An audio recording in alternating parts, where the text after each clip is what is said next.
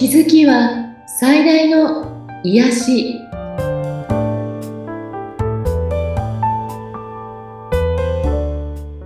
皆さんこんにちは。アトラクションカウンセラーの広田ゆかりです。アシスタントの菅千奈美です。ゆかりさんよろしくお願いいたします。よろしくお願いします。さあ今回は前回の続きということで。はい。はい。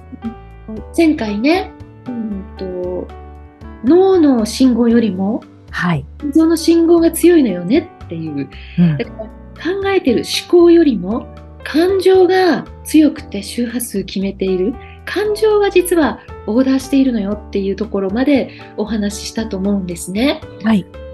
で、その後ね、ちなみさんと感情って厄介だよね、みたいな、ちょっとね、うん、お話ししたんですけど、この感情ってすごく自分を幸せにもするし、不幸にもする。はい、非常にこの感情をどう扱うか、どう自分が動かせるかっていうか、うん、これが人生をスムーズにするかどうかにすごく関わっているなと思うので、はい、そのところをもうちょっと今日掘り下げてみたいと思うんですね。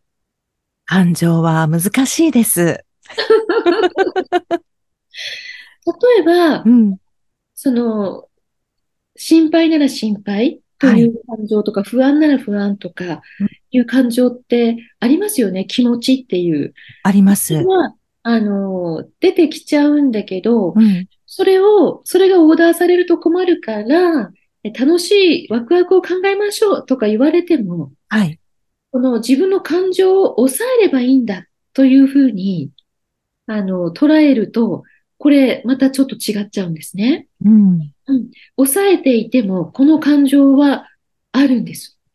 消えないってことですか、うん、例えば、感情をコントロールしなきゃいけないよとか言われて、怒りを抑えるということが、うん、抑えたからといって怒りがなくなるわけじゃないですよね。うん、うん、だから抑えるという発想はまた少し違って、はい、その感情の大元になっているものって何かなって言ったときに、うん、うん、その感情は同じものを見ても皆さん違う感情を持ったりしますよね。ええ、ということは、そのものを見たときに対する考え方、目線が違うっていうことなんですね。うん。うん。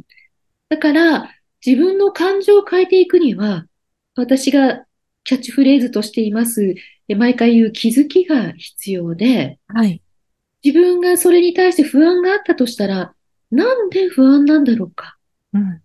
怒りを感じたら、なぜ今私は怒りを感じているのかな？みたいなことを、ちょっとこう掘り下げていく必要があるんですね。はい。えっ、ー、と、この世で起きている現実というのは、あなたが心の底から信じていることが現実になっているんですね。うん。だから頭で分かって、そうなんだって思ったことが実現すればいいんだけど、はい、そうではなく、うん、小さい頃から刷り込まれてきたものとか、信じてきたもの、うん、それが自分の無意識の中で、えー、そのように働いてしまっているということなので、うん、それをやっぱりこう発見するということが結構重要なんですけど、はい、の発見となると、えっ、ー、と、自分がものすごく意識していくしかないし、あとはやはりセッションとかに来て、そこの掘り下げをやるという風になるので、今日そこまでは、あの、掘り下げられないんですけれども、えっ、ー、と、さ、うんと、前回のお話の当たり前じゃなくて、実は今起きてることってありがたいあたことなんだよ、みたいなお話したと思うんですけれども、え。えー、日々皆さんがどんな感情でいるかっていうのは、例えば感謝の気持ちでいるとしても、うん、いろ、いようとしたら、これって当たり前じゃないっていうことに気づいてないと、なかなか感謝できないんですよね。うん、じゃあ、幸せでいるっていう風になった時に、えっ、ー、と、ちなみさんってどんな時に幸せを感じますか？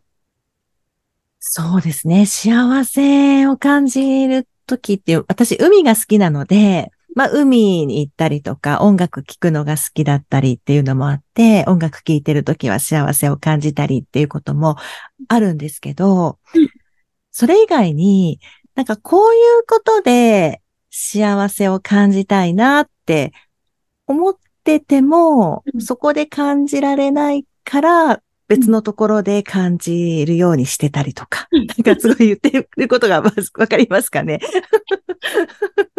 で、あのーそうですね、今うのお話にちょっとはいお答えするとですね、ええ。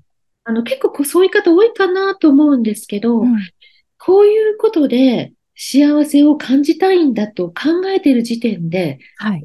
幸せは感じられないんですね。なぜなら、幸せは考えるものではなくて、はい。いるものだからなんです。そうか。だから感じられてないってことですね。思考が働いているときは感じられないんですよね。体感できない。あうんで、これに感謝と同じで、ーこれに幸せを感じなきゃいけないんだというふうになると、うん。それ全く違うものになってきてしまって、はい。とこの、これって結局さっき言った目線っていうか、こう視点っていうか、ええ。変えていくということが、気づきが必要なんですけど、はい。例えば、えっと、家族がいらっしゃる皆さんだとしたら、毎日の家族の食卓に幸せを感じていますか？みたいなうん。聞かれたときに、えっと、よく考えたら幸せなことなんだけど、うん。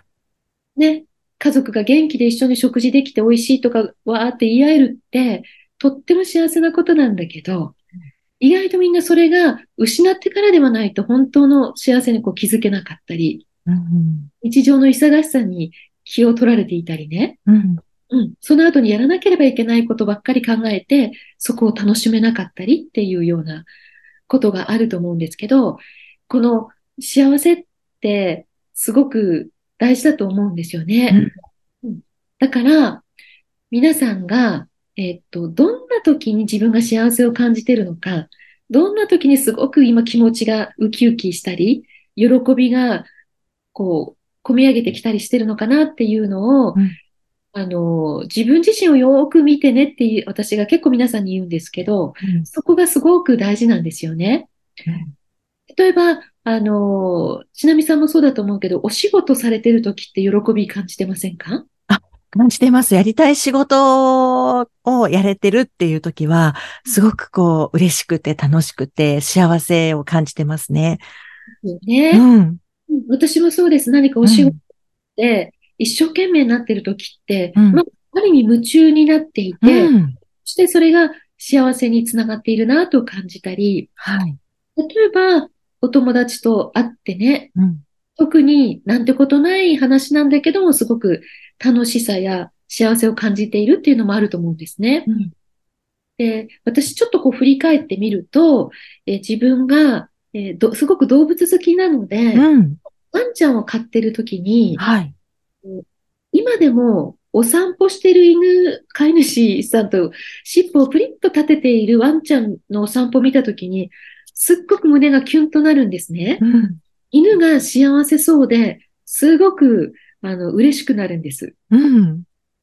で、えっと、自分自身も思い出すと犬との散歩ってすごい幸せな時間だったなって思うんですよね。うん、で、それを楽しんでる日もあったけど、早く早くって忙しいから早くおしっこしてねみたいな気持ちの時も結構あったりね。やはい。やんなきゃ行かなきゃみたいな気持ちの時もあったけど、これがね、その犬を亡くしてみると、うん。本当にあれは幸せな時間だったって思ったり、ね、猫ちゃんを飼っている時も、猫を抱っこしたり撫でてる時ってすごく幸せなんだけど、うん。でも、やることがあったりね、はい。あれやんなきゃとかこれやんなきゃとか忙しいなと思ってると、猫が抱っこしてほしくてそばに来てるんだけど、ちょっとごめんね、抱っこできないみたいなね。後で後でみたいになっちゃって、うん。えっと、これってやっぱりその猫ちゃんもちょっと亡くなってしまったんだけれども、はい。もっとあの時間大事にしてあげればよかったってすごく思ったりね。ううんん、すごく幸せな時間なんですよね。まあ、皆さんだと子育ての子お子さんとの時間だったり、うん。まあ、パートナーとの時間だったりとか、親との時間だったりとか、いろいろあると思うんですけど、その時間をすごく幸せな時間だって意識して過ごせると、うんあの、なんて言うんでしょう、その幸せ感度っていうか、うん。めっちゃ高まると思うんですよね。なるほどね。なんかここ最近幸せ感度がちょっと落ちていたような気がするので。あの、自分がうん本当に、あの、コーヒーをゆっくり飲む時間がね、とても自分幸せだわとか、はい。あの、例えばこう、花の香りを嗅いだ時にそう感じるとか、うんいっぱいあると思うんですよねうん。だから自分を喜ばせたり、幸せにするものを、あの、ちゃんと分かっているとうん、自分のね、取説がしっかりできるという感じだと思うんです。うん、いいですね。うん自分が元気ない時、疲れてる時、うんあ、ちょっともやもやしてる時に、自分がこうやったら幸せなんだよ、こうなったらすごく元気になるんだよ、充電できるんだよって分かってるとうん。非常にいいので、はい。えっと、それができると自分のまた感情の、えっと、まあ、コントロールっていうか感情がいい感じになっていくと思うんですね。うん。幸せを感じれば感じるほど出る周波数っていうのは、あの、いいものになっていくし、うん。そして宇宙にそれが自動的にオーダーされていくわけですよね。引き寄せってそういうものだから、うん。えーそのじ今自分が感じている幸せ感の中で、えっと、自分が望んでいる、例えばこう夢とかうん、こうなってほしいということも言葉にしたり、はっきりイメージとしてオーダーしていくといいなと思うんですね。うん。うん。私自身も、あの、普段日常の中で結構やっているのに、あ、本当にこうなったらいいなと思うことに関しては、あこれやってなかったなとか、今回結構気づかされた。なぜこれをオーダーしてなかったゆかりさんですら。あります、あります。うん。なんか、あ、これも、これももっとちゃんとクリアにしてオーダーしようっていう、うん。うん。前回も言いましたけど、簡潔な言葉で、はい。簡潔にするっていうのは自分の中でぎゅーっとその余分なものを除いて絞っていくっていう感じなんですよね。はい。これがクリアであればあるほど、うん。宇宙は、あの、受け取って、それに対して動いていくということになるので、ええ。自分の気分を良くするもの、うん幸せを感じるもの、そして今感じないでなんとなく日常に流されてきたけど、日常の中の幸せな時間、うん。出来事、えー例えばその食べ物を食べる時でもそうなんですけど、そういうことに、えっと、気づけると。うん。そして、えーもし自分の感情が怒りとか、なんでしょう、不安とか、うん心配とか、そういうもので結構、あの、覆われているよ、みたいな感じでね、すぐそういう感情が出やすいんだよなっていう方は、えっと、それ普通なので、うん。別にそれが悪いことでもないんですね。そう感じているのは、あの、恐れってみんな持ってるんだけど、何が怖いかなって考えてみると、案外、よく考えたら別にその正体のないものに対して怖がっていたりね、うん。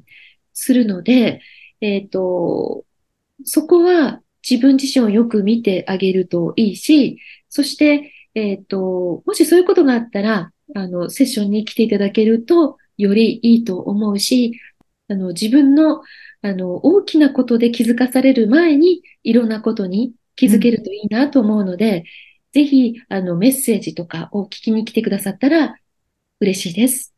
はい。私も幸せをもっともっとね、感じるような 毎日を過ごしたいと思いました。はい。では、今日の宇宙のメッセージはまたとても短いです。あなたの思いがまだ実現していないのは、あなたの他の思いが実現しているからです。番組を聞いて、ご感想やご質問、またゆかりさんのセッションを受けてみたいという方いらっしゃいましたら、番組説明欄にゆかりさんの LINE 公式アカウントの URL を記載しておりますので、そちらからお問い合わせをお願いいたします。ちなみさん、今日もありがとうございました。はい、ありがとうございました。